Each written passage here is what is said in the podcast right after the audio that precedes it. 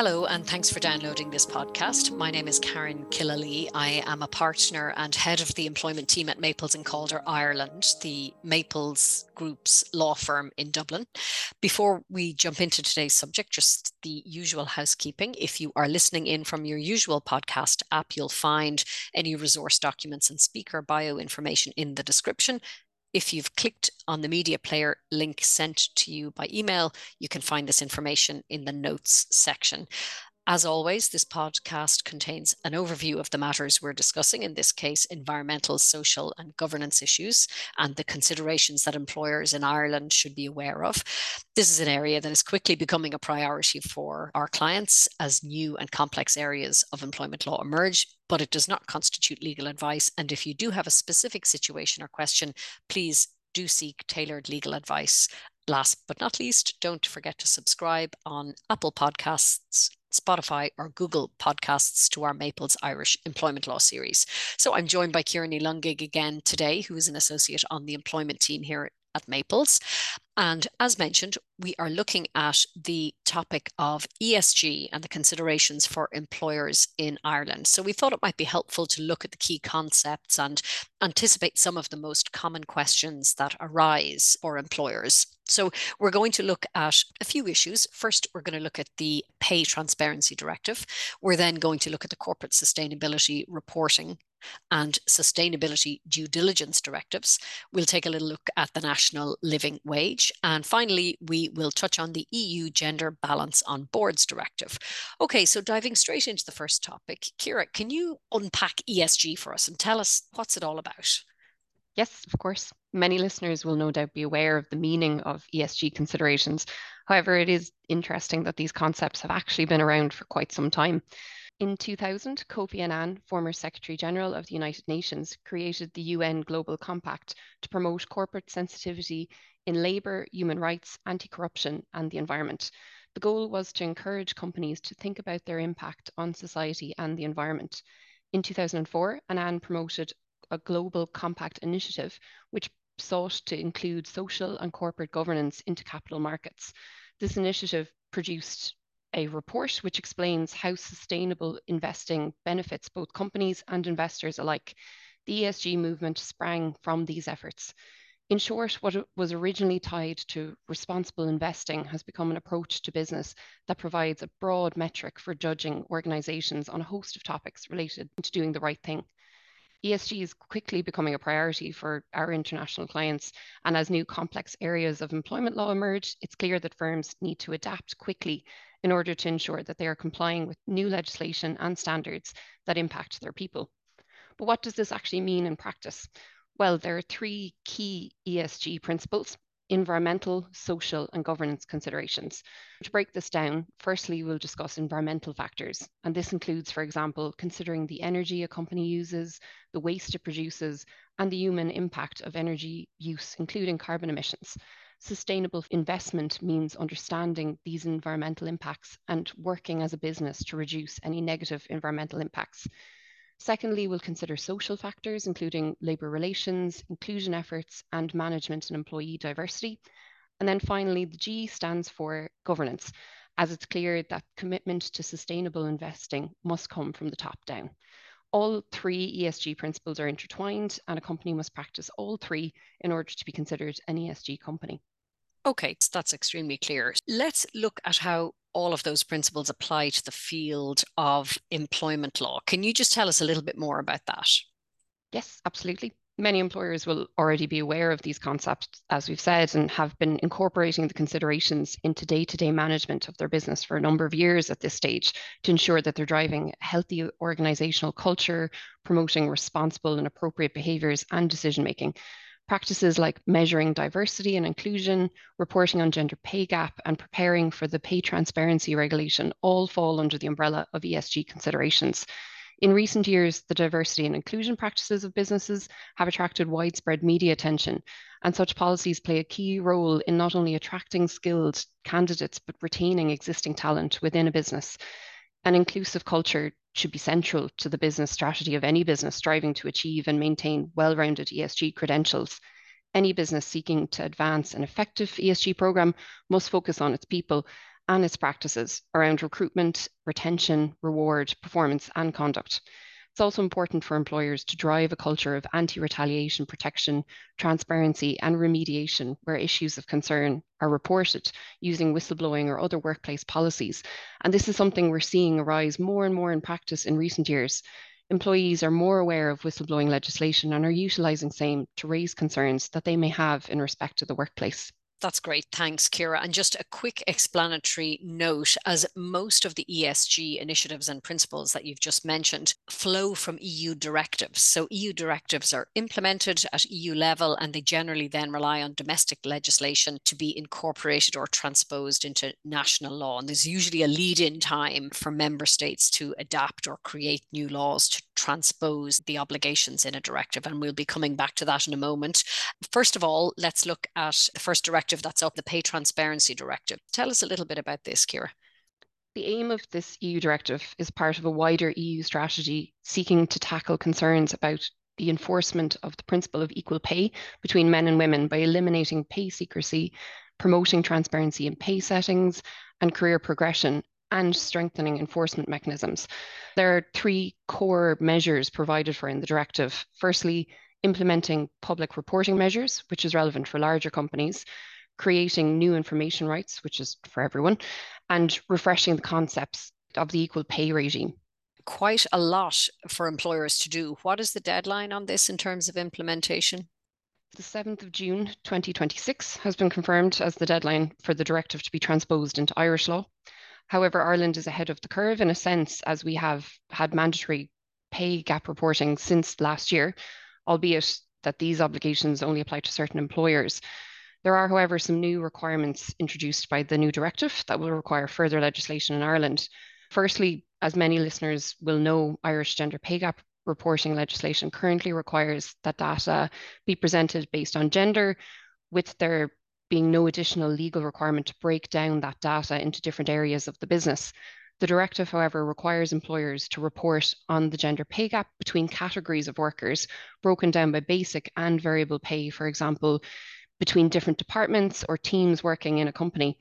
This additional data does not need to be made publicly available, but it must be provided to employees. Secondly, it's also worth noting that currently, if an Irish employer's data reveals a gender pay gap, the employer must publish a statement setting out the reasons, in its opinion, for the differences that relate to gender and the measures it is taking or will take to remedy the difference.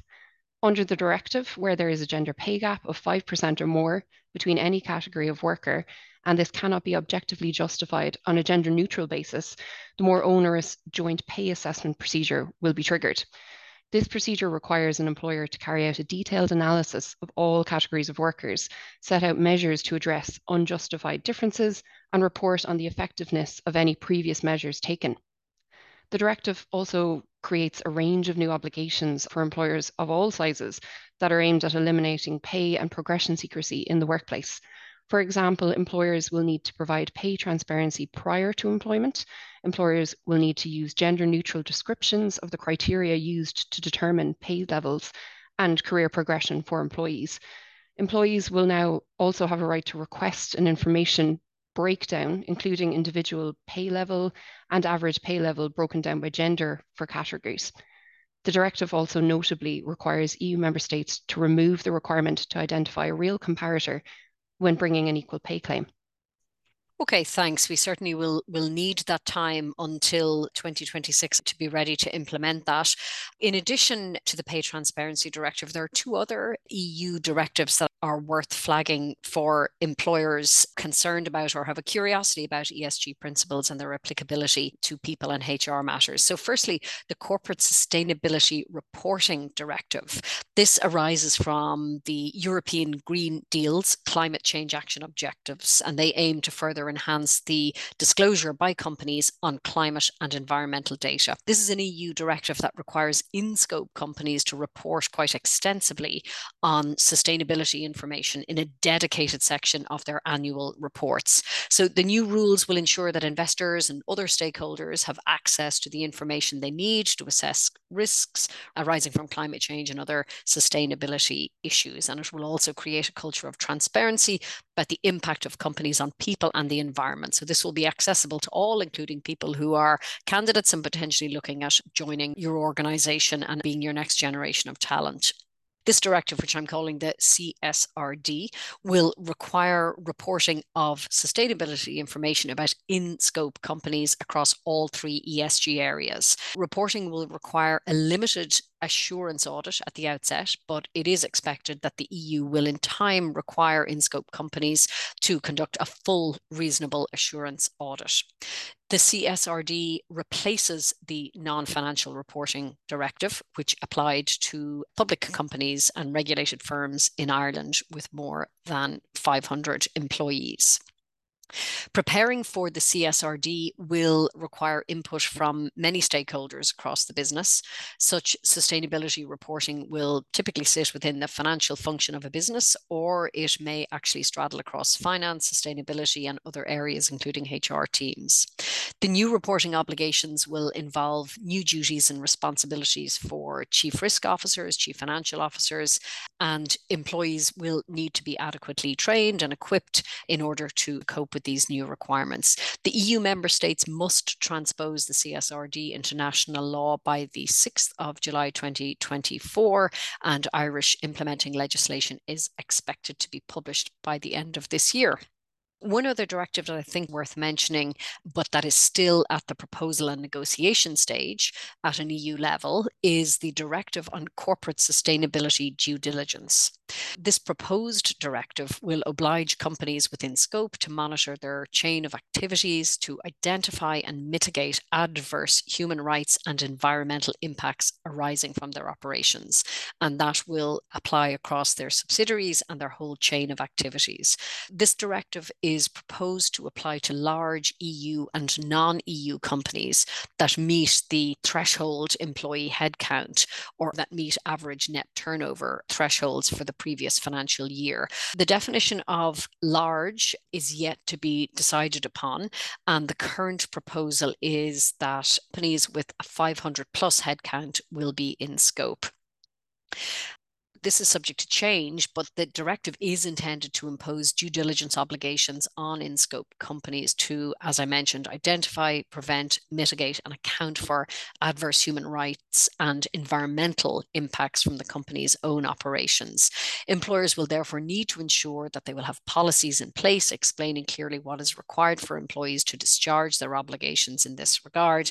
And that obviously means that there will need to be a, a framework which will include training as part of that that in order to ensure compliance in due course. The directive also provides that the directors of the in scope company will need to take human rights and climate change impacts into account when they are fulfilling their duties to act in the best interests of the company. Finally, in scope companies will need to establish complaints procedures to address complaints from individuals affected by or who have reasonable grounds to believe that they may be affected by one of those adverse impacts that we just talked about. And so those are the adverse human rights or environmental impacts arising from the company's operations, including its subsidiaries and across its chain of activities definitely we need to watch this space and it's expected to come into force at an EU level as a directive at some point next year. Okay, let's turn to our final topic on our whistle stop tour of ESG. Ciara, do you want to talk a little bit about the national living wage for employees in Ireland? Yes, absolutely. In November 2022, the Minister for Enterprise, Trade and Employment announced the introduction of the National Living Wage Initiative, the national living wage will be set at 60% of hourly median wages in line with the recommendations that came from the Low Pay Commission. This is to be introduced over a four year period with the objective of being in place by 2026, at which point the national living wage will replace the current national minimum wage. So the first step was to increase the national minimum wage from 1st of January 2023 to 11 euro 30 per hour and this is increasing to 12 euro 70 from 1st January 2024. Over the next few years, there will be gradual annual increases to the national minimum wage until it reaches 60% of the hourly median earnings. For 2023 2024, it has been estimated that 60% of the median earnings would equate to approximately 14 euro 80 per hour. There's still a clear gap between where we are and the point that we need to reach. Employers will need to be aware that if the increase to the national minimum wage and subsequently the national living wage will impact employees in their organisation, an employer will need to update each employee's terms of employment by issuing a side letter to the employees to have them review, sign, and return. Thanks, Ciara. That's great. Turning now to another pillar of ESG, which is diversity and inclusion.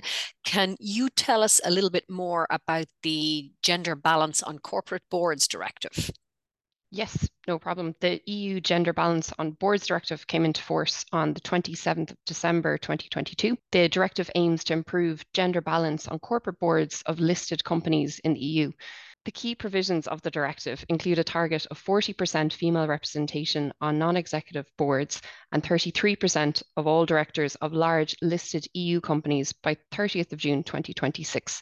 Companies will be required to make appointments on the basis of a comparative analysis of qualifications of candidates by applying clear, unambiguous, and gender neutral criteria companies must ensure that applicants are assessed objectively based on their individual merits, irrespective of gender. It's worth noting that it is only when two candidates are equally qualified that the choice should be made in favour of the underrepresented gender. The directive must be transposed into Irish law by the 28th of December 2024, and companies failing to meet the objective of the directive once it is transposed into Irish law must report the reasons for their failure and measures being taken to address the shortcoming. Introducing initiatives to increase gender diversity in addressing the imbalance is something businesses could be doing now in order to ensure they are in good shape by this time next year.